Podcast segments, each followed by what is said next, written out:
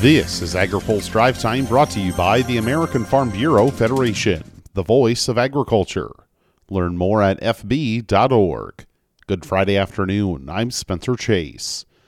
The Environmental Protection Agency has followed through on a Biden administration pledge to use emergency action to allow summer E15 sales. The EPA issued an emergency waiver on the subject today. The flexibility will last 20 days, and the agency is expected to extend it throughout the summer. You can read more about the news in our story on agripulse.com. EPA Administrator Michael Regan testified before a House Appropriations Subcommittee today and defended the administration's decision to move forward with a rewrite of the Waters of the U.S. rule.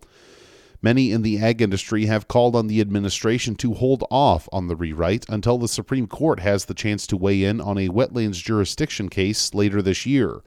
Regan says doing so would only delay the agency's ultimate rulemaking. We respect the Supreme Court's jurisdiction, obviously, and we believe our rule will be in position to respond and adjust to the Supreme Court ruling in a way that this process will be more advanced so as soon as the Supreme Court speaks, we'll have the process advanced enough so that we'll be providing those farmers and ranchers certainty sooner than we would otherwise. If we stop right now, if we discontinue the conversations, if we discontinue the roundtables, we're going to lose a lot of ground and we won't be poised for success after the Supreme Court rules. So we're trying to balance that and thread that needle.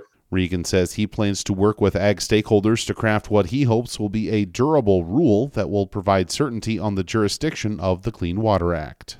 A leading congressional Republican says he wants to see cattle industry consensus recognized as lawmakers debate reform proposals.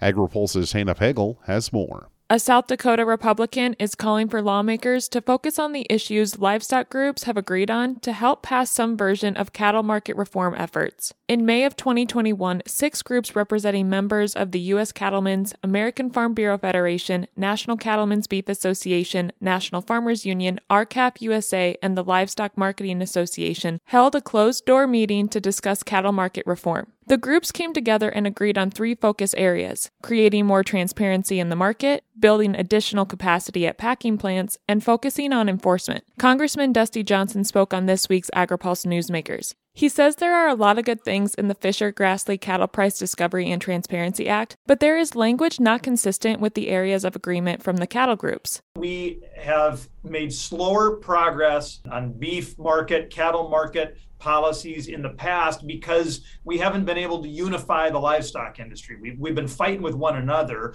That's why it's so important to focus on those consensus areas that came out of the Phoenix meeting. I just hope David Scott, as he moves forward, works on things uh, related to transparency, adding capacity outside of the big four, and then enforcement.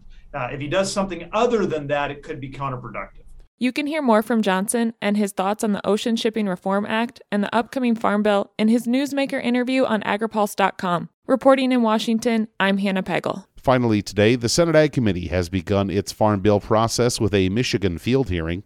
Committee Chair Debbie Stabenow welcomed Ranking Member John Boozman to her home state and laid out her priorities for the upcoming legislation. Our next Farm Bill must address the economic security of our farmers, our families, and our rural communities by supporting a more resilient and sustainable food supply chain. For his part, Boozman said the upcoming Farm Bill faces many challenges. A receding pandemic, a brutal war in the breadbasket of Europe, record high inflation, record high fertilizer and input costs, high crop prices, high food costs, labor shortages, drought, delayed planning and transportation and supply chain bottlenecks. The pandemic and Russia's unprovoked invasion of Ukraine have exposed the vulnerabilities of our domestic and international supply chains. The committee also plans to hold a field hearing in Boozman's home state of Arkansas. Now, here's a word from our sponsor. Today's AgriPulse Drive Time is brought to you by the American Farm Bureau Federation. Farm and ranch families care about their communities through the Harvest for All program, Farm Bureau donated the equivalent of 30.5 million meals in 2021. Learn more at fb.org. That's all for today's drive time. For more agriculture, trade, environment, and regulatory news, visit agripulse.com. Reporting in Washington, I'm Spencer Chase.